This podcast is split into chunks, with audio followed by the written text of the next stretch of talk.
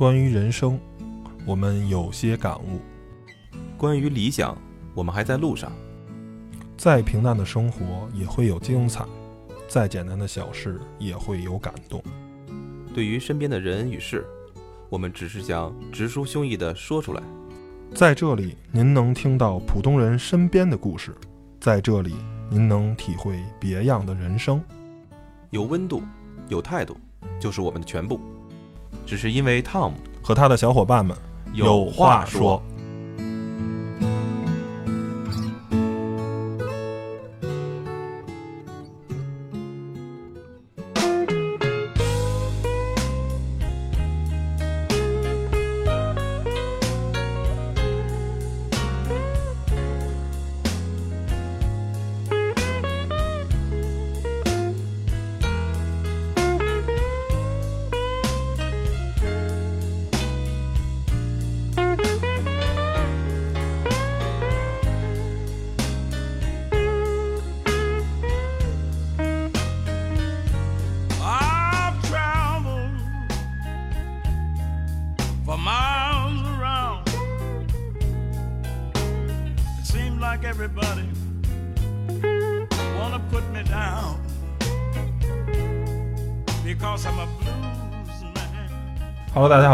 收听的是汤小电台，汤小有话说，我是汤姆。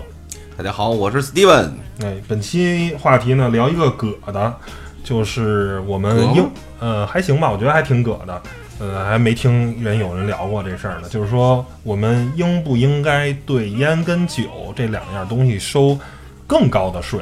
呃，这个故事源自于什么呢？源自于昨天我们同事有一个同事吧，跟我聊天儿，然后因为他是一个不抽烟的人，而且他也讨厌别人抽烟，然后这是很正常吧，因为大家在一个封闭的环境里，如果有人啊、无良的吸烟的话呢，就会很呛啊。就说我嘛，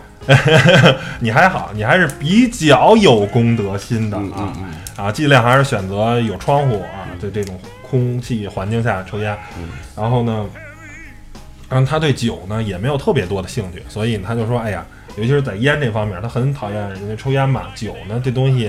只要你喝完了你不撒酒疯的话，对别人相对来说还是无害的。而抽烟这个东西呢，你在一个啊封闭的环境里。啊，如果有一个人抽烟，其他人不抽烟的话，然后这个抽烟的人呢，就会影响其他人。他就说，其实这个烟啊，应该学习欧洲，然后呢收更重的这个税，嗯然后呢这样呢，从而去解决这个啊、相对来说通过经济杠杆的手段呢，减少这个中国这个抽烟的这个人数。然后呢，我当时提出了一些反对的意见，我说，嗯，并不是那么招哥招哥抽起了，是吧？对，但对，那倒也不是，我就说，呃，因为我本身啊，我这个人是不抽烟的人，而且我相对来说，呃，对抽烟呢没有那么反感，但是也不是很喜欢，尤其是在封闭环境下，然后因为确实很呛嘛。然后酒呢，我这个人喝酒，但是不不酗酒，然后呢，啊、天夏天天热的时候喜欢喝点凉啤酒，然后呢很比较爽，然后对白酒实在是无爱然后，然后就痛风，然后痛风，对，主要是求痛风啊。然后把话话题就转入痛风了。白酒呢，没有什么特别的爱啊，然后有数的喝过那么几回，这实在喝不出这个白酒的妙处在什么地方。所以呢，嗯，我其实本身对这个呃价格这个东西可能不是特别敏感啊。Steven 呢是一个呃又抽烟喝喝酒两口呃对对，喝酒其实也还好，也是不酗酒，但是呃愿意喝两口啊。所以呢，俩人呢本期聊一下这个话题，呃。欧洲没去过啊，但是听去过的同事都说吧，在欧洲反正很多国家这个烟都是收重税的，像英国，我记得好像一盒很普通的烟都要收到，呃，不是不是收住，不是收多少税率是不知道，但是反正合合两三欧是吧，三四欧啊，但是英镑啊啊和和和几英镑，反正还是挺贵的。然后什么就是类似于 Marlboro 啊这种烟，万宝路，万宝路在中国我不知道售价是十块钱差不多吧，就是就是红红白的那种最普通的万宝路十块钱差不多吧十，到十五块钱吧，十到十五块钱，然后那就等于在在在在英国还要再贵，比中国还要再贵上一倍啊啊，基本上是大概是这么一个价格。在北欧国家贵十倍。啊，对，就是反正欧洲就是靠靠玩命的收这个烟的这个税，然后呢去去这个抑制你这个吸烟人数，然后呢，嗯反正听说听那个原来同事也聊过，说这个呃大学生那时候相对来说比较没钱嘛，他是那个大哥是个七零后嘛，去英国留学的时候啊，应该是两千年初期的时候啊，买烟都不敢一盒一盒买，或者几个人攒钱啊，几欧几几英镑一盒嘛，说攒钱买买一盒烟，就是。就真真的是那样，就是你光街说像咱这一天抽一盒，可能还真是有点儿，啊、就是有钱人啊，对对对对对，比比较节约。你想啊，也三十多、四十多一盒，你想一大学生，你想那时候哪有钱啊，是吧？就跟你要是就是你上大学的时候，不知道 Steven 是是什么时候开始抽的烟？是大上大学的时候抽的吗？还是大学毕业大学毕业啊？那可能看大学毕业的时候，你那时候抽的烟大概多少钱一盒？七八块钱，七八块钱是吧？你要是说对于一个你还有工作有收入，那为一个普通工薪阶阶层，然后去英国的话，你可能花三四十人民币抽一盒烟，还是挺奢侈的。可能一盒一盒买也是舍不得，或者买一盒烟没准得能抽一星期，就那种感觉啊，就是说论根儿买什么的，都有点那那那种啊。所以，就或者好像是也听说那帮流浪汉可能也是买不起烟啊，有美国什么的也是，有人可能管中国人蹭根烟啊什么的，都好像也都有这种情况。对，所以呢，就是能看到啊，欧洲国家呢都是通过极高的税，然后呢来调节这个，等于算是用经济杠杆来调节人口的这个抽烟、喝酒这些相对来说不是很良好的嗜好的这个人口，从而呢让这个国家相对人民来说生活的更健康一点。嗯，然后呢，我这个小同事呢说，哎，那为什么我们中国不能这样呢？我说，谁跟你说中国不收重税了？嗯，对吧？谁跟你说中国的烟就就税税率就很低了吗？嗯然后刚才特意在网上查了一下，中国的烟的税率呢是，呃，甲类是四百分之四十五，乙类呢百分之四十。我不太懂甲类、乙类什么意思啊。嗯然后雪茄呢是百分之四十，烟丝是百分之三十。然后这个呢还是在收取了已经收取了百分之十七增值税的环这个前提下，仍然还要再收这么多税，等于是中国的烟的赋税大概是百分之六十左右。嗯，就是说，还给大家再统计一个数据，如果你没有这种概念啊，如果对烟这个税率没有概念，就是，但是现在我查不到二零一五年跟二零一六年的数据，但是二零一四年这一个应该是也是中国烟草总公司，呃，第一次可能也是唯一一次公布了它本年的利润。你 Steven 可以猜猜当年中国烟草公司收入是多少？至少有净利润。净利润啊，净利润，甭说营业额，营业额肯定没有中石油多，因为烟的消费人群啊，包括价格肯定跟那什么几十亿，一千六百四十九亿元，哦每天的净利润是四亿。然后当年的中石油因为赶上了金融危机啊，当年中石油的只有一千零二十四亿元，中国移动是五千哦是五百零九亿，中国石化是四百九十四，国家电网是四百四十一。然后上面是神华呀、一汽啊、招商局集团、什么长江啊、华润，就是等等这些所有的，你通通都比中国烟草总公司能叫的多得多得多的名的公司，全部在它的净利润之后。就大家一定要闹明白营业额啊，营业额可能中国石油是最大的，因为油油其是利润是非常非常薄的一种产业，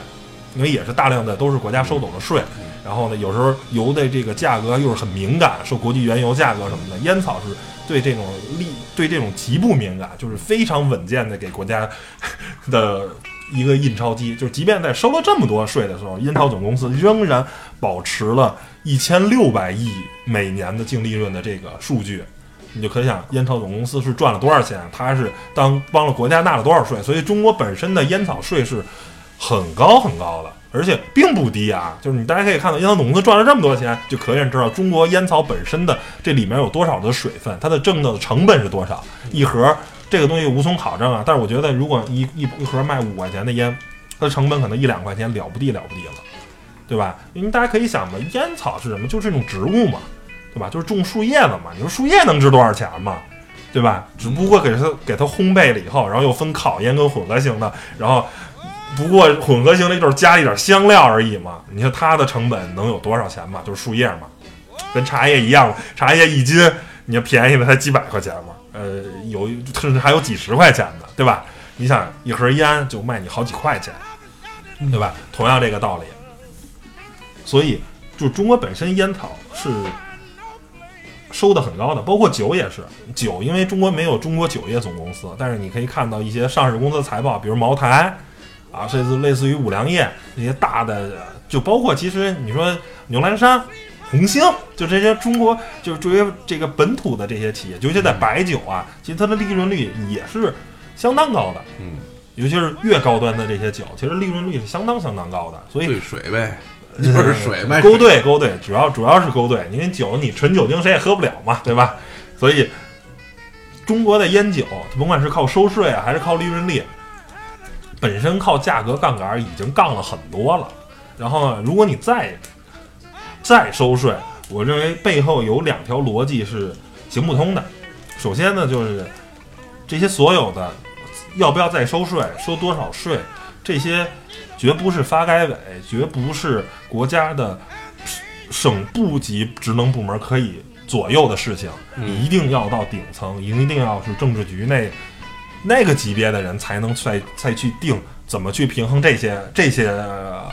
这这就是这些税率的问题了，要不要再征收更高的？那这些人的聪明才智啊，就是我不知道有没有期节目再聊过这些。今天我想稍微说一下，就是中国的这些顶层的领导人是全世界最聪明、最有经验的领导人。好像在美国总统那期咱聊过一下，就是你想想，首先最最起码在这个时代吧，他们可能是五零后，现在五零后当道，五零后、六零后当道，之前是四零后、三零后当道，他们都是大学生。你想在当年啊，最起码我父亲这个，我父亲是六零年生人，在当时大学生几乎是遥不可及的，就五六人，就是周边儿很难有人是大学生。当当时大学生绝对是金字塔顶尖人，而且他们还都是很多都是知名大学，还不是一般大学啊，不是说清华北大，可能也是人大呀，或者是南开呀什么的这些。中国最好的大学，现在也一说也是九八五二幺幺工程的大学，已经是中国最好大学毕业的学生。然后呢，一点一点努力的做下去，然后呢，直到升到省部级干部，然后省部级呢还得再练五年到十年，然后才能进入中央政治局，然后呢才能还得再练几年，在中央再练，然后当王储，当国家的领导人的这个备选，再干五年。等于他有二十年到三十年的丰富的从政经历，然后才能做到这个国家最最大的权力的掌握者。然后你说这些人，他对这一个国家的底层到高层，他是完全非常了解的。他绝不是说像美国可能有些总统就就可能是个议员或者有演员，或者像特朗普这哥们儿就是一个就没干过政治，就就是一商人，就直接就当总统。他其实对很多底层的事儿或者很多东西他是不了解的。特朗普他可能只看过公司的财报，你连一个州的一个财报你都没看，预算你都没看过，对政治可能相对来说是比较不了解的。中国这些那太知道了底层老百姓生活到底是什么样子的。那试想一下，如果我们继续收重税，比如咱我知道比较便宜的烟可能是都宝，三块钱一盒，这可能是普通老百姓最就社会最底层，千万不要用北京的这个。收入来衡量，可能对于北京的一个随便的一个人，可能抽个十个十块、十五块钱烟都很正常了。但是你还要考虑那么多三四线城市、四五线城市，还有大量农村地区，人家可能抽个两三块钱、三四块钱烟是一个很正常的状态。如果你对这种烟也收仍然收重税的话，比如说涨到十块钱一盒，然后我们说可能别的地方酒不知道，就北京二锅头也是穷人喝的那种酒，五六块钱、六七块钱一瓶。如果你收到二十块钱，那你说他平时他也没耗。而且中在中国一般抽烟喝酒的都是男性，而男性呢又是这个相对来说家里的顶梁柱，又是家里的这个收入的来源，尤其是在这个农村地区。你说本身他就是也没别的好，可能本身就跟年轻人现在能喜欢的东西很多，是吧？他们本身就是啊，相对来说文化水平比较低，可能也也没什么喜好，就好抽个烟喝个酒，是吧？嗯，于大爷说就是抽烟喝酒烫头，对，没有烫头这件事儿啊，就抽烟喝酒，就就这两个爱好。然后呢，本来呢，现在按现在啊，就即便利润率这么高的情况下啊，他还能接受。然后突然你又收更重更重的税，然后他可能哎呀，抽烟喝酒，对于他来说就已经就成为更大的负担了。那这时候，我觉得对整个社会的安定啊，包括其他的方面，这都不好。而且还有一个。问题就是说，当你试图收更高的税的时候，就会有一些见不得人的勾当就开始出来，就跟在美国在禁酒令时期，然后对，就是就直接国家给禁了，都不是靠经济杠杆，直接给禁了。然后呢，那那时候是美国整个政治史最黑暗的时候，就是无数那种黑帮啊就出来了。芝加哥就大家看二十几年那种感那那种黑帮片都是就禁酒令时期，然后呢干这些违法的勾当。哦，如果我们的烟酒一旦价格高到一个吓人的地步，让普通人老通过让普通老百姓抽不起、喝不起来治来抵来来形成这个人口的这个不抽烟不喝酒这种条件的话，那我觉得黑市就私人的酿酒跟私人那种烟草公司就会出来。那首先，他们的酒跟烟的质量你就没有保障，对对吧？因为这些毕竟是央企，它盈它已经有很好很好的盈利了，它怕出事儿，它不敢拿那叫乙醇吧。是甲醇是乙醇，我不太懂酒啊，去勾兑或者是用什么，就是我最起码得大差不差，这事儿得差不多了，我没有必要有引起这个食品安全啊这些事故，然后一为此我这个领导我我干不了了，这是对于这样的企业来说，他是不可能进不可能干的事儿，他没必要，我已经有充分的利润了嘛，对吧？我已经很赚钱了嘛，我就像印钞机一样，我没有必要这么做。那如果哇，这烟跟酒真的很贵，那私人的酿酒啊什么的，私人的尝试的做烟，这个东西就会进不止。为什么？因为形成了巨大的差异。现在来说，其实没有形成巨大差异，可能成本是一块钱，然后卖两块钱，它能挣百分之，它有百分之百的利润。嗯，但是这东西违法成本很高。但如果当十块钱一盒的时候卖到，我成本还是一块钱，我有九块钱的利润，那这时候。我觉得这种，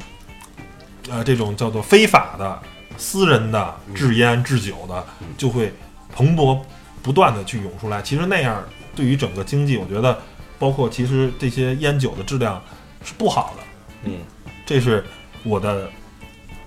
第一个观点。嗯，然后呢，第二个呢，就是说关于这个烟酒这两样东西，你怎么去治理？我觉得这个随着人口。现在的这个素质越来越高，因为从我看到的是，喝酒跟抽烟，但是酒不是完全就是酒是有时候助兴，大家会喝嘛。但是就咱在这一块儿喝酒，我指的是酗酒，每天都喝，不说酒腻子喝的酩酊大醉吧，但就是每天都喝，常饮这种状态下，跟吸烟，我能看到我的父亲的那辈儿，就是六零后或者五零后那些叔叔大爷们。男性不抽烟不喝酒的人极少极少，到现在有戒了的，但是在当年是很少的。到七零后就开始有出现的了，到了八零后这一代，我觉得就已经占有一定比例了。而我身边九零后的同事，有很多同事是不抽烟的，就是最起码我们部门的九零后的同事不抽烟的男性占大多数，抽烟的是占少数的。就是随着人口的年轻，抽烟是相对来说，在我看到的比例啊是在降低的。这个我尝试去解释它，我认为是什么呢？就是我跟我父亲聊过抽烟喝酒这件事情。我爸有一次特别语重心长的跟我说：“说啊，烟这个东西，听我的，永远都不要碰。就是我就是深受其害，烟你千万不要碰。酒呢，白酒能不喝就不喝。”红酒跟啤酒，你适量，愿意喝可以喝点助兴，烟一定不要碰。就是我说，那你为什么抽烟？你说，你说你是一个老烟民，你跟我说你不要抽烟，我说这个事儿，你你是你跟我说这些话很没有说服力啊。他说是这样，就是在他十八岁去工厂啊学徒什么的时候，因为他的师傅们都在抽，那就可能是四零后了，是吧？或者五零五零前的，就是差上十岁、差上十五岁的人。他们都抽，哎，第一根儿，小张抽根烟什么的。我当时你又在那种一个环境下，你又被迫去，就只能去接受他们嘛。然后呢，你又不敢有任何的歧义，有不敢有任何的这种说不 say no 是不可能的。在当时那个环境下，在当时那个时代，在在七十年代啊末期，八十年代初期是不可能的。但是到了八零后，到了九零后，他们工作的时候，我不抽烟。我就是不想抽，我就是很率真的去表达。你让我抽烟，凭什么？我就是不抽烟，谢谢，我不会抽烟。就是也没有人去强行，哎，大老爷们儿抽根烟喝点酒怎么了？就是我会，那我那我不抽烟不喝酒就不是大老爷们儿了吗？对吧？就很率真的表示，就是随着越来越年轻，这种这种价值观的人就越来越多，然后呢，也就会形成了，甚至我觉得到零零后可能就比例会越来越下降。那大家也也能通过这些年，刚开始啊，可能政府对于吸烟那种宣传还是不够。现在随着大家对吸烟那种宣传什么的，就是烟是一个，就是总体来说吧，对身体确实是害处是比较大的。但是我觉得，呃，抽烟是不好，但是我觉得你要抽也就抽了，也没什么，因为人终有一死，对吧？你说抽烟一颗什么减七秒钟寿命，我觉得那实在是太扯了，对吧？你这个你就北京这这个雾霾这天儿啊，你可能雾霾天吸一天都不知道相当于多少包烟了，或者你对手机辐射呀，包括其他的什么甲醛啊，乱七八糟的，就是这种对身身体伤害的，呃，东西太多了。你抽不抽烟或者酗不酗酒，呃，我觉得，但是有个度吧。最起码烟，如果你一天就是半包啊，或者不到一包量，我觉得还可以。然后酒呢，呃我觉得不要酗酒，偶尔的饮酒，然后呢高兴喝一点儿，或者说是你不要每天喝的晕晕乎乎的，我觉得这个还都可以理解，因为这是你选择的一种生活方式嘛，对对吧？因为人家也没法儿去管你什么，你你你就选择了你这样，你觉得那样很开心，那那那别人也没法儿去去拦你什么。然后这是我先说一部分我对这个烟酒这个一些观点，所以这也刚才我就说了，其实呃叫什么来着？就是因为就是更贵的烟、更贵的酒，其实它的它的成本远没有那么高，就是五块钱一瓶儿的二锅头，它的成本可能是两块钱或者三块钱，一千块钱的茅台，它成本可能也就是一百块钱，因为也是靠粮食酿的，无非它就多搁几年，然后粮食好一点儿，然后那个水好一点儿，但是也远远达不到它其实最大的成本就是时间，因为五粮液呃那个茅台要求是搁五年才能出库，这就然后二锅头就是随产随销嘛，对吧？唯一就差的是时间，成本绝对没有增加那么多。通过这个恨不得百分之一千的利润，其实已经为就是已经相当于变相已经多收很多很多税了。就是现在已经中国这套烟酒的这套这价这个价格体系，其实已经达到了这种就就是叫收税的这种差异化了。我觉得没有必要再以现在这个价格再收更重的税来抑制老百姓了。我觉得那样，首先就是可能社会安定性，对吧？人家就有这么点儿号，因为越是就是你相对来说可能收入差一点人啊，其实整体来说人口素质是更低的。你看人就是这么俩号，然后你还不让人家满足的话，这个对于社会安定啊，他可能一是想有没有来财的道儿，二是有另一帮坏人会想，我们能我们能不能钻这个空子，我们能干点违法违法犯罪犯罪的事儿，来来来来去靠这个赚钱。其实整个对社会的安定是不好的。然后再有就是，其实有钱人素质什么相对来说普遍高一点，我也能收你更多的钱钱了嘛。你愿意，你抽得起你就抽，抽不起你就拉倒。啊，这是我的观点。不知道 Steve 听我刚才白话了这么半天，你赞不赞同我这套逻辑啊？就是听你其实已经收得很重了。就是首先先不说税的事儿吧，就是听完你这个讲解之后，感觉得得得消化一下，得点几根烟消化一下。首先，吸烟有害健康啊，希望所有听众都不要吸烟。然后呢，我本身呢吸烟的，因为我我吸烟的时间可能是相对来说，到目前为止满打满算正好是十年。嗯，因为我是从毕了业之后开始就吸烟的，然后大家都说很奇怪，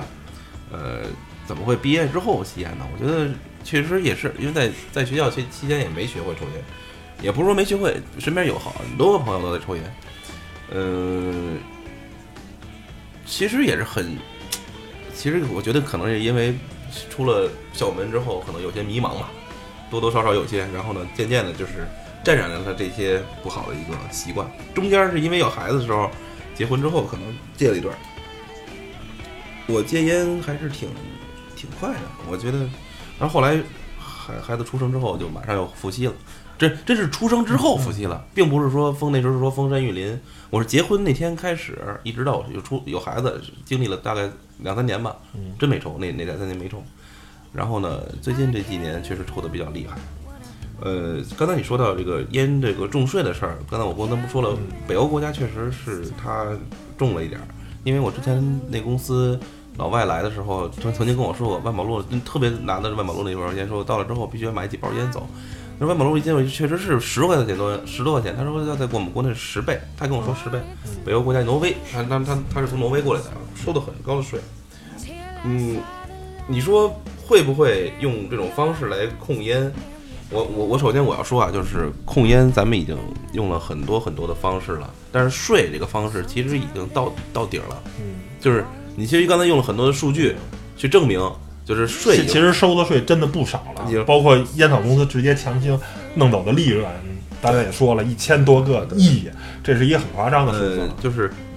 然后呢，咱们就开始说说说到底，就是说，其实本期节目主要挑聊的是用这种方式能不能去去去控烟，但是其实目的是想说控烟嘛，对不对？呃，刚才我就在汤姆正在去表达自己的观点的时候呢，我也在网上搜了一下，因为作为作为一个烟民啊，我作为一个烟民，有十年烟龄的烟民，我真的从来没有考虑这个问题，就是说，哎，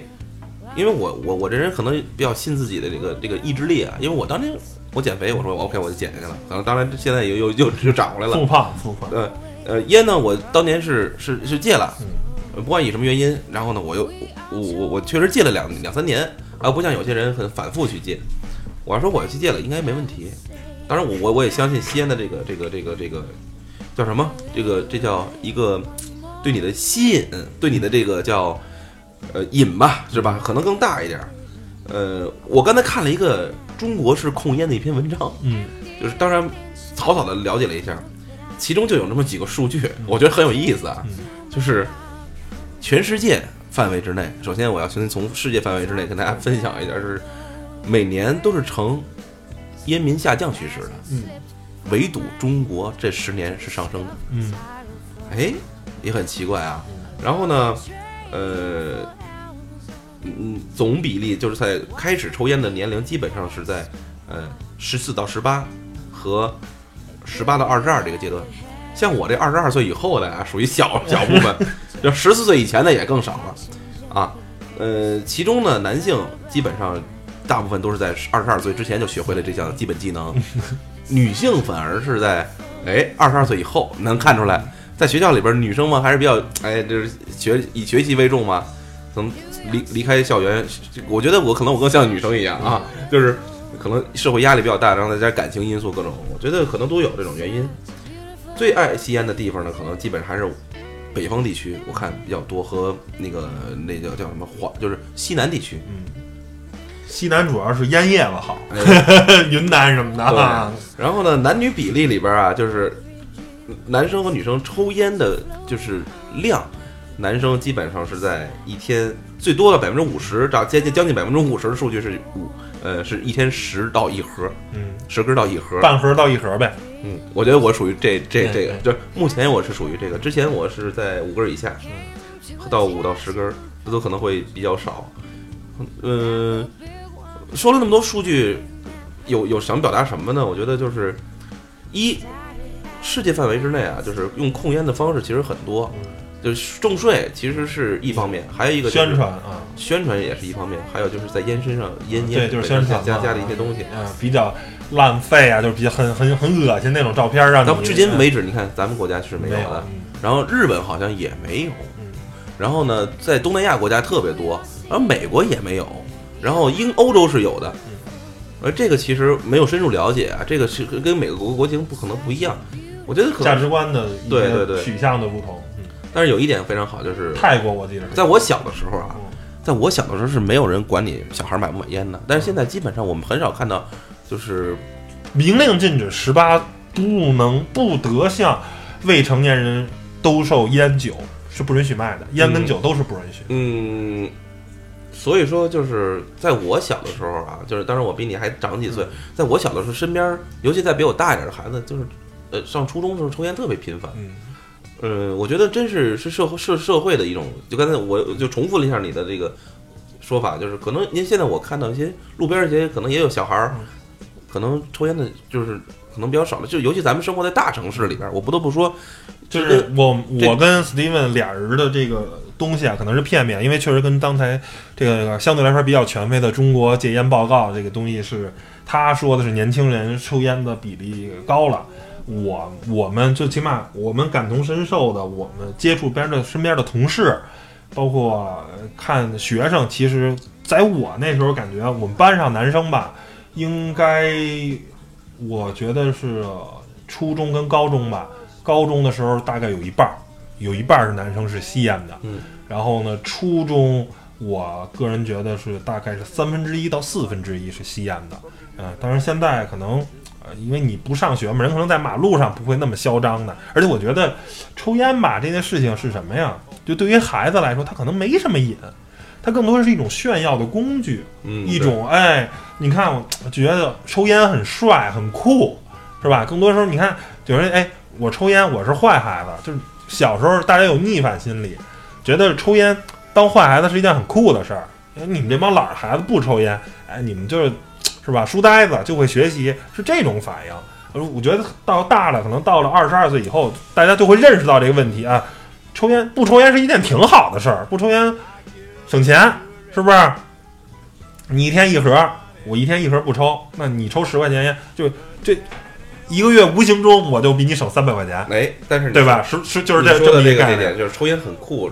只占现在就是它的一个样本比例是六六千多个样六万多个样本啊，嗯，只占百分之一点五。那那是因为缓缓解疲劳占百分之六十五，就是缓解那么小的孩子有也很疲劳是吗？嗯呃学业压力，非得非得我你你是写论文写不出来，做两个那那是写作业写不出来，他这个报告是从二零一二零零五年到二零一六年的这个抽样比例，二零零五年我们早就已经毕业了，对啊，所以说你一定要往前再往前，从一九一九八五年到一九九五年，或者到二零零五年这二十年的话，我我觉得应该是完全是颠颠倒一个方式，对。可能至少百分之二十以上是因为不能。反正我周边的，就是反正对于我来说啊，对于对八五前我八五后，哦，最起码在我们那种价值观的认可，就是为什么当时就是你们同学初中、高中抽烟，大学呃到大学可能就是成瘾了啊，到大学你选择就是已经过了人过了十八岁，相对来说就是。呃，比较明事理了，你仍然还选择抽，那你可能就是真是有瘾，真是想抽，然后你选择不抽了，可能就是不抽了。嗯而那时候初高中根本就不懂事儿嘛，你也没理解这个抽烟之妙，是吧？什么过肺不过肺啊，什么瘾不瘾，我觉得都没有，就是耍帅酷啊，跟别人不同，我觉得是占很重要的一个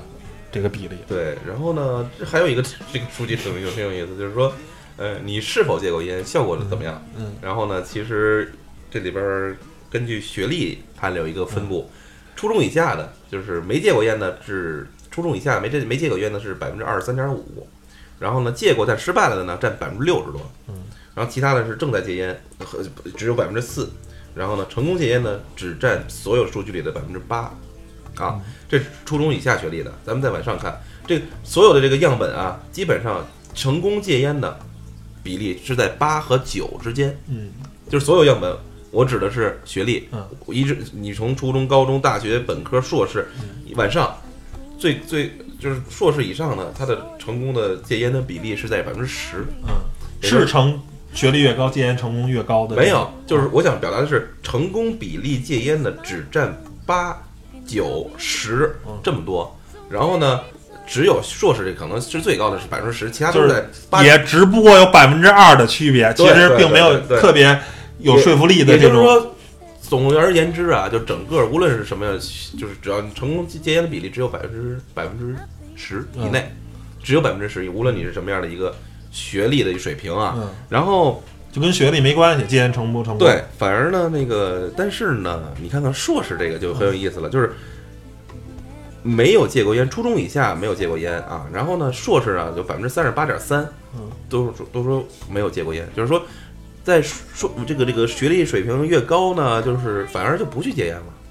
就是我我选择我的生活，哎，哎我我我既然选择我抽这一顿事儿，我就不戒它。然后呢，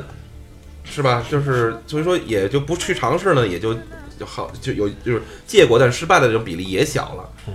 呃，对吧？然后呢，那个正戒烟的，所以说我感觉、就是，而且我觉得还有一个可能是跟你工作的压力啊，他就不会，因为你到硕士来说，更多的时候就是脑力工作者嘛，你甭管是艺术家还是脑还是还是白领啊什么的，其实是感觉抽烟的比例吧，就是感你你感觉很多就是名人嘛。鲁迅啊什么的，然后包括嗯毛泽东都是抽烟嘛，而且都是有点食烟如命那种感觉。其实为什么呢？我觉得就是因为你大量用脑，而抽烟好像分布的什么尼古丁啊、乱七八糟那些东西会让人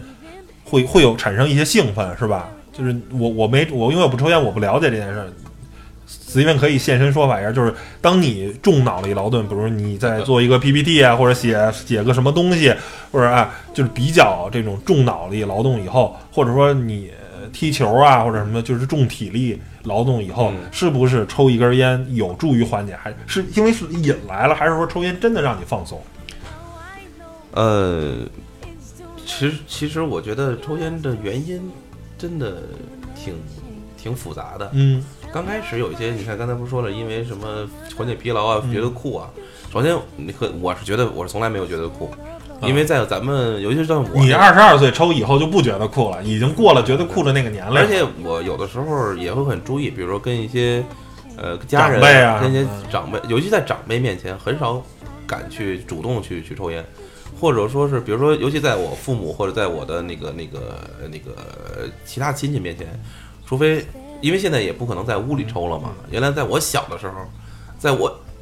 很小的时候，我记着那时候屋里基本上，当然也也不会有大家意识没那么重的时候，我爷爷还在屋里抽烟呢。那后来也就爷爷也不抽了。然后呢，那个这种意识渐渐的强了之后呢，可能大家也就不会再，比如说越越近的人，可能反而看不见抽烟。你你发现这种情况，嗯嗯就是反而远的就烟成为一个就是交际的工具，对对对烟酒其实都是交际我觉得场的，因为我的工作可能是以销售为主，然后呢，之前可能也做了很多这方面的工作，所以说有的时候你下意识的可能会以烟作为一个啊交际的工具，但是你说它会给你身心带来什么样的一个就是好的方面？咱咱们可这这我绝对不会说它有好的方面，但是多多少少会有一些节那个让你缓解疲劳，因为这个咱们不得不说，就是烟草的诞生啊和烟草的出处，刚才我也看了一下，是从好多年前，就是从美洲人饮就饮食习惯里边就已经是看到他们拿一种呃应该是一种叶子放在嘴里之后可以让自己缓解疲劳，但是自从一些考古文献里边也能拿看到，就是有一些可能上万年以前，可能有些壁岩壁画上可能还会有有一些拿着那种像烟杆一样的那种东西去吸食，所以说，呃，刚才我就是其实讲的一个第一非常重要的问题就是烟这个东西能能禁吗？就是会不会完全禁掉？我感觉不会，呃，不是这这这个这个命题，我觉得不能说轻易的说会或不会啊，就是替代品出现之后，真正的替代品出现以后，我觉得它才能真正的成为一种，就跟咱们可能说的再重一点，毒品这个东西，对对，就是我想的就是毒品，就是戒不掉。呃，就是呃，也也不能这么说，就是说，你就是癌症这个东西能不能攻克，就是在在多少年，在比如几千年就是，说，如果咱你先听我说完，嗯在几千年以前，你会认为感个冒就是要了你的命了。然后呢，再晚再再再晚再晚近代一点儿，可能那时候破伤风会让他要你的命，对吧？就是 就是会不会以后也会有各种各种各样的新的技术产生啊？新的发现能治愈像癌症这样的顽疾，像艾滋病这样的顽疾，甚至于咱们说离得更离更近的就是烟酒这样的瘾，我觉得可能有一种替代品，但是在目前那种技术之下，或者说是不是大家都认为这个产业太大了？其实国家或者从世界范围之内已经有了这么一个解决方案了，没有人你这阴谋论一下，哎，啊真没准儿，就是嗯这个产业简直太大了，就是那大到没人愿意去动它，没有任何一个，因为每个国家我相信你的对烟酒都是有，我我不知道你尝试过没尝试过电子烟，我呃，据呃，就是有两个版本，有很多版本说是这个太贵的电子烟我没尝试过，但是一般的是几十块钱和几上百块钱的我都试过啊，就是说那个啊，说就有两个版本，到底谁争谁尾我也不知道啊，因为没有特别系统性的学习。有人说电子烟呢，确实啊，可能能少一些这个，它它只是有烟那种焦油嘛，让你能有吸烟那种感觉，但是好像。像什么尼古丁啊这些有害的物质少，但是其实又有一个版本说，其实你吸食的就是又另几种东西啊，对身体也是有害。这个电子烟要比那个普通的香烟又远远要高过，嗯啊，所以因为因为你还有过滤嘴嘛，其实你普通香烟是有过滤嘴的，能其实能过本身能过滤到不少东西。现在谁正谁不正我也不知道，不好说。但是说，你看你既然也尝试过电子烟了，那你为什么选择还是就？个人感觉好像电子烟相对来说是更健康一点，你为什么没有选择电子烟，还是选择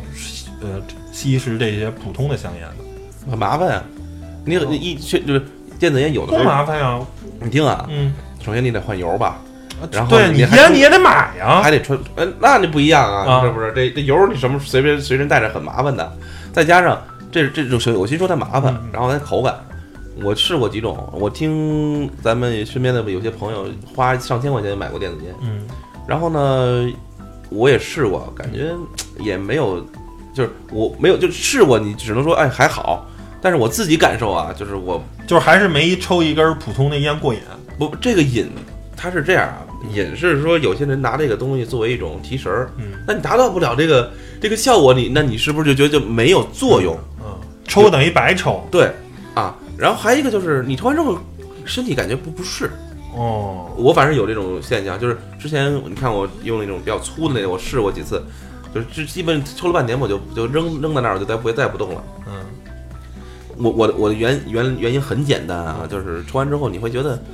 有有些嗯干，因为它好像是一种水蒸气，然后可能是里边有一些夹杂了一些个尼古丁，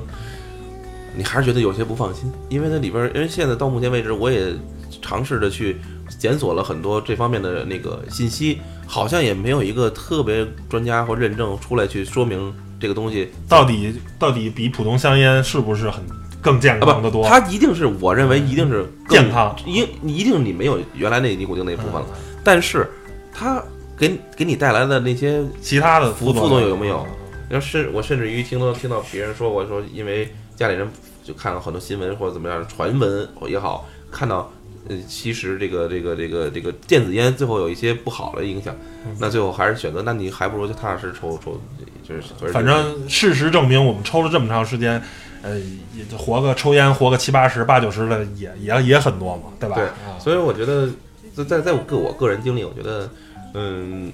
抽烟回到刚才那个话题，就是说抽烟的感觉确实，嗯嗯，你会让你觉得一些什么缓解疲劳，但是大部分时候我觉得是有，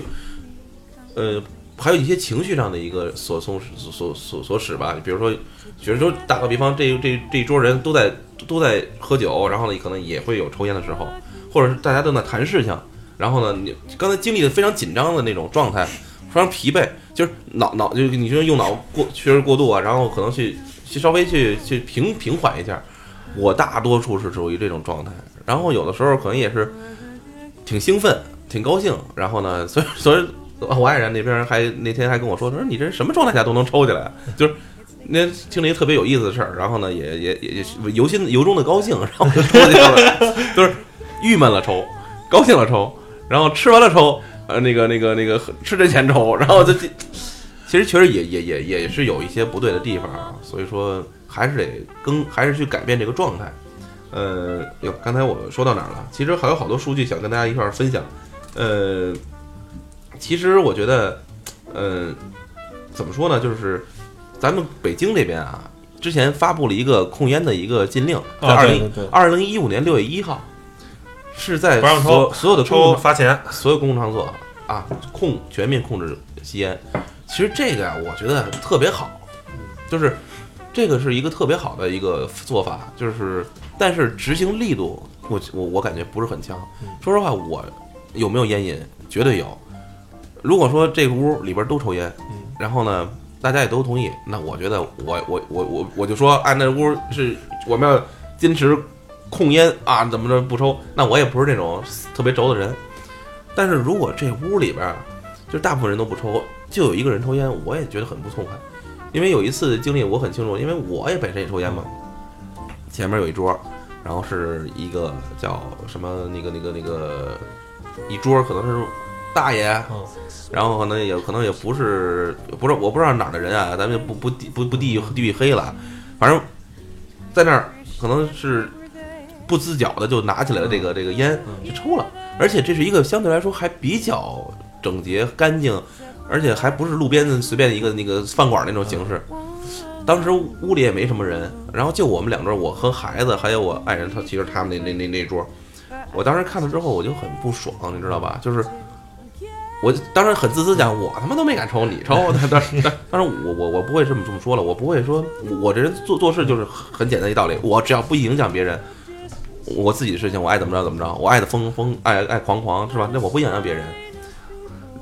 他那时候的状态就让我觉得，哎，这个好家伙，这其实要真较真的人就会拿着这个条例跟你就是去扯了。我直接把呃服务员叫来了，我说服务员，您说，你让他别抽了。然后呢，人家就扯别的了，人家开始说那个啊，你这上菜上的那么慢，我等了半天，我不得抽根烟等着呀，这那的，反正用那个，我直接就喊出来了，我说这有孩子呢，我说这有孩子呢。后来我马上补了句，我也吸烟，我不在我这儿抽。那那那大爷感觉可能挺挂不住的，然后就不说话了。我是觉得，其实我觉得这跟就是素质有很大的关系，就是控烟啊，一方面它是控制你去就是影响别人，同时呢也是给你一个机会，能够去抑制你的吸烟的一个时间、地域。如果你比如说你吸烟的时间和地域被缩短了或压缩了，那你不是也是对你有好处吗？呃，我我反正我我特别建议这就是。如果更去就这这种，我我是可能有时候比较被动的啊，就是如果说你多多给一些条例的话，可能我吸烟的机会也越来越少了，就是这种情况。所以说，嗯，其实国外我们比如说去去去了解一下，像日本，它的禁烟的那个范围更广，像美国，就原来现在北京说是在只要有屋檐的地方就不能吸烟，人人家的那个吸烟的条例更更严重，就是说你身边如果身边围绕着人不吸烟也不行。我觉得这一点，我我觉得随地不能弹烟灰，然后我觉得这点自己带一小盒嘛，都是那种。对，啊我觉得这点挺重要的，就是北京没有。我这人个人习惯啊，我也达不到达到不了这种标准。但是我觉得，如果真有人逼着我做，我也我也行啊。我我不是我并不是什么奴性啊，因为我相信像我这样的，也不想影响别人，但自己也也想去达到自己的一个哎呃那个那个状态的人也挺多的。所以说，如果能有这么一个条例，比如说更更加限定在北京，至少北京或者说比较大大城市里边儿，你说在农村里边儿谁管你啊？那那你就 OK，你只要身边围绕着不吸烟不吸烟的人，或者在一个区域里边儿，虽然不是封闭，在广场上不能吸烟，这首先能不能做到这一点，我觉得很很难，就是这个很难控制嘛，你也很很难管理。比如说在一个像蓝色港湾这样的一个大的一个是是那个露天的一个场所或公园里边儿，能不能也去有这样的？其实我觉得迪士尼做的很好，迪士尼它是完全有安检，然后不让带进去。啊，不是，他就完全禁烟的。他要看见你，他就会马马上告诉你不去。我觉得这个，呃，这个说实话，我也本身禁烟，但是但是但他说完之后，我马上觉得嗯挺好的，因为我知道这个事情把我禁了，同时呢，也会别让人去抽，然后呢，我不去。我不去影响别人，别人也不会影响我家的孩子或我的我家的，就是我不我家我的家人，所以就大家都是公平的。我觉得就是咱们还是缺少更多的这种有实质性的这种控烟的这种措施。所以说话说回来，就是吸烟真的是一个，我觉得是一个是一个嗯，从古以来就有的这么一个习惯，包括我觉得就是吸不吸烟是是这就这样吧，就是说像这种公共场合禁烟啊什么的，就是尤其有小孩什么的，就是说你的孩子，你家孩子过了十八岁，他自己主动选择，就像你一样，或者他毕业以后他选择抽烟，这是他的人生，这是他的选择，没有父母说哎去有帮他选择人生的这种权益。但是在他十八岁或者说十六岁未成年之前，他还不懂这个社会的时候，最起码从我做起，从我一个父亲，从我母亲这个做起，我不能影响他，他可能不想吸烟，是吧？但是我去让他吸二手烟，这事儿很不好。但他自己可能上高中或者上初中时候觉得耍酷，觉得帅，然后选择吸了，那这是他的权益，对吧？我可能作为一个父亲，我说，哎，吸烟不好啊，我拿出我的一些真实事例来说，吸烟对于我来说是有几项是真的不是特别好啊，比如可能吸烟了以后，我可能啊呼吸系统啊，经常咳嗽啊，包括感觉可能跑步啊什么的也会就是会不舒服啊，就一些不好的，肯定凡事就有有好有不好嘛，你过了瘾了，然后就有些事儿就过不了瘾了。嗯，我觉得这是一个呃比较好的，而就甭管说是您是啊、吸烟，或者说是烟瘾大小，或者说是您喝酒，您酗不酗酒，反正这个东西吧，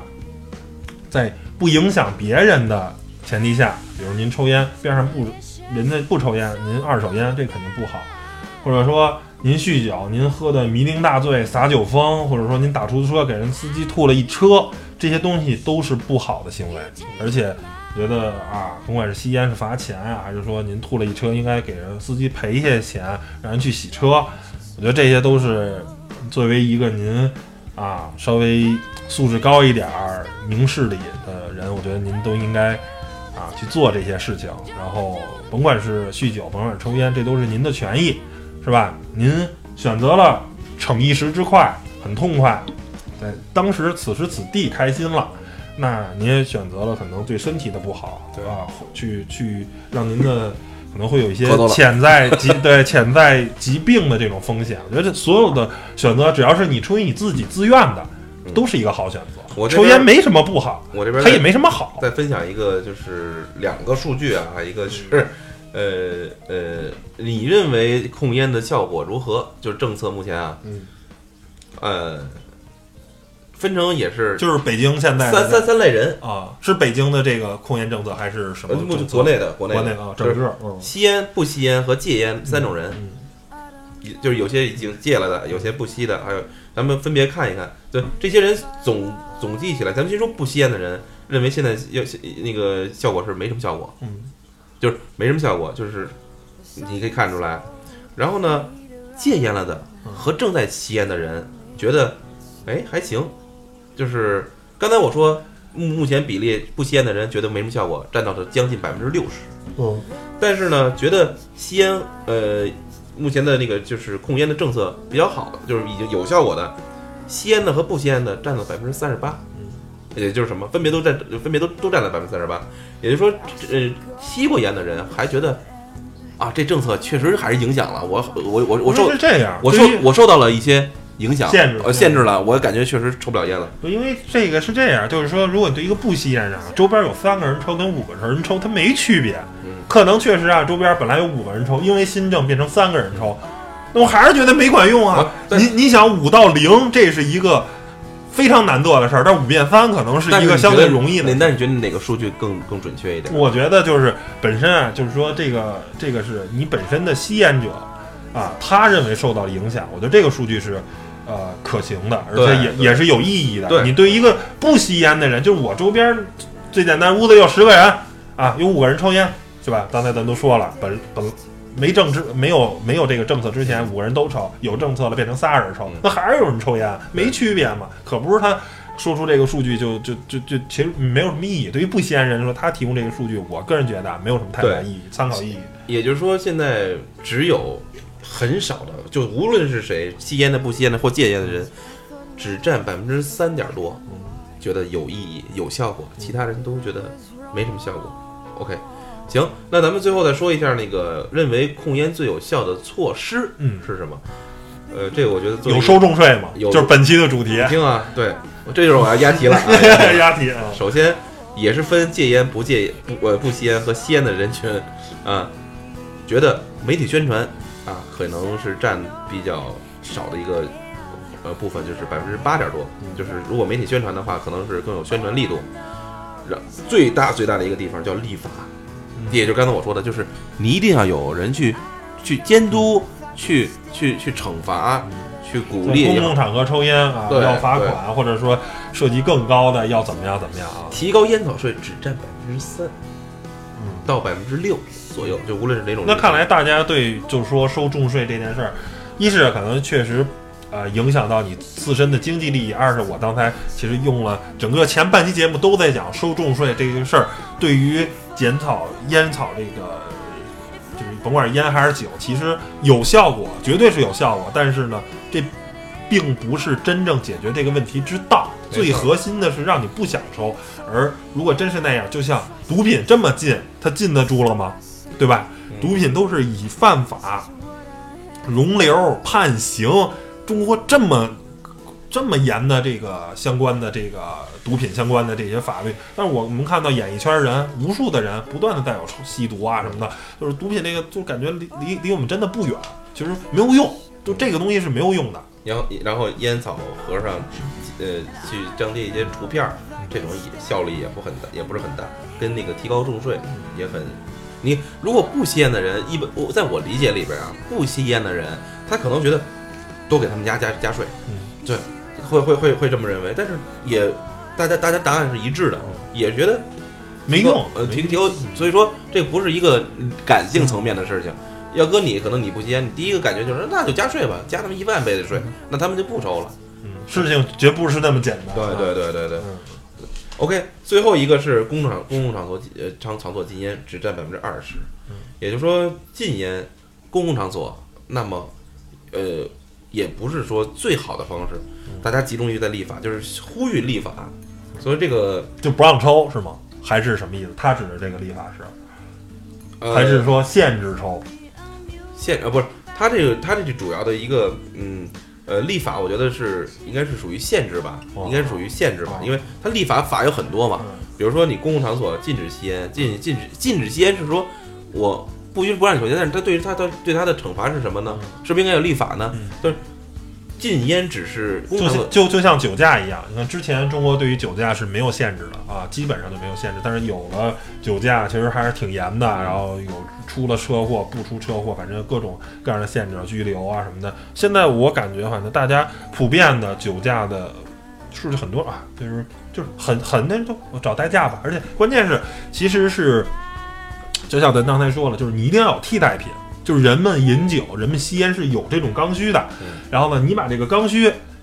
想完全抑制是不可能的。就是现在为什么现在你酒驾这事儿缓解很多呢？就是因为我有代驾，叫代驾很方便，是吧？大家都有软件，叭我叫一个，花二三花个两三百块钱，我这个问题就解决了。然后呢，我呃少去了后面一堆一堆的一堆的问题，然后我还得拘留啊，十五天啊或者半年，像高晓松，你那感觉就没必要了，是吧？我就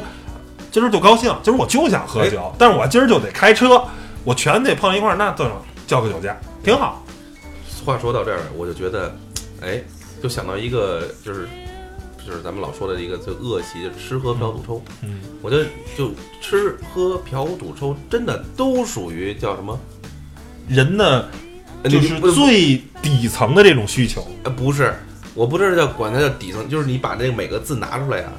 它都属于一种，我觉得这叫属于欲望。嗯，对呀、欲望最底层的需求，对兽性的需求。呃呃，所以说这有有的时候你说就是你完全禁止，这是感觉挺难的。不，你单拿出这哪个啊吃，我觉得咱们就晚你吃吃饭你就就就不能禁止了，他吃一定是吃那些特别呃珍稀动物对啊，新奇的东西啊，对，那一定是喝残忍的那对种啊，喝一定是喝酒了，一定喝的是酗酒，不是哎小酌哎啊。呃嫖赌就不说了。最后的说困难在于哪儿？最后一个啊，第一，哎，难难在瘾上，百分之二十的人都会觉得最难的是瘾，哎，但是只有百分之二十啊，剩下百分之八十，大家看看是什么？社交工具，百分之三十，利益链条是百分之三十，这两个其实已经不用说了。利益链条是因为刚才我说的是阴谋论，就是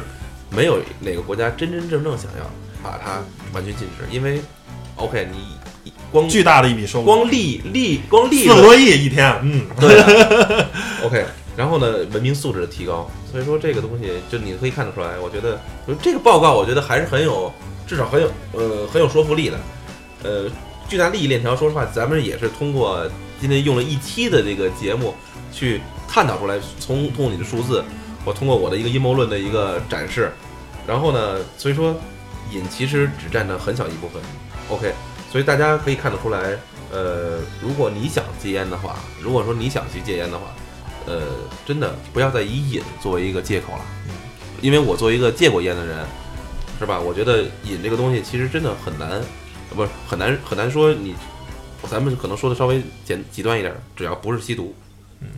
真的完全可以，我觉得只要你想，对就是真的是你看你以什么方式生活状态，我觉得生活状态很重要。有些人像我爷爷，之前也是不吸烟，我说也是吸烟，后来就不修了。有人也身身体有病了嘛，有有别的病了就被被吓住了。这这很多时候是这样，然后觉得哎呀，我我还想多活两年，哎，就这样。所以说，我觉得呃，不要拿瘾作为一个借口借口。但是社交工具这个东西，确实，这这是我对我来说，真是有有的时候是这样。呃这这个东西，我举一个特别简单的例子吧。我前两天痛风犯了，然后呢，我在家休了两天，这两天我吃的都特别素，特别特别的健康。然后后来上班的第二天，然后呢，本来说是要去吃汉堡王，其实汉堡王已经不是很健康了啊。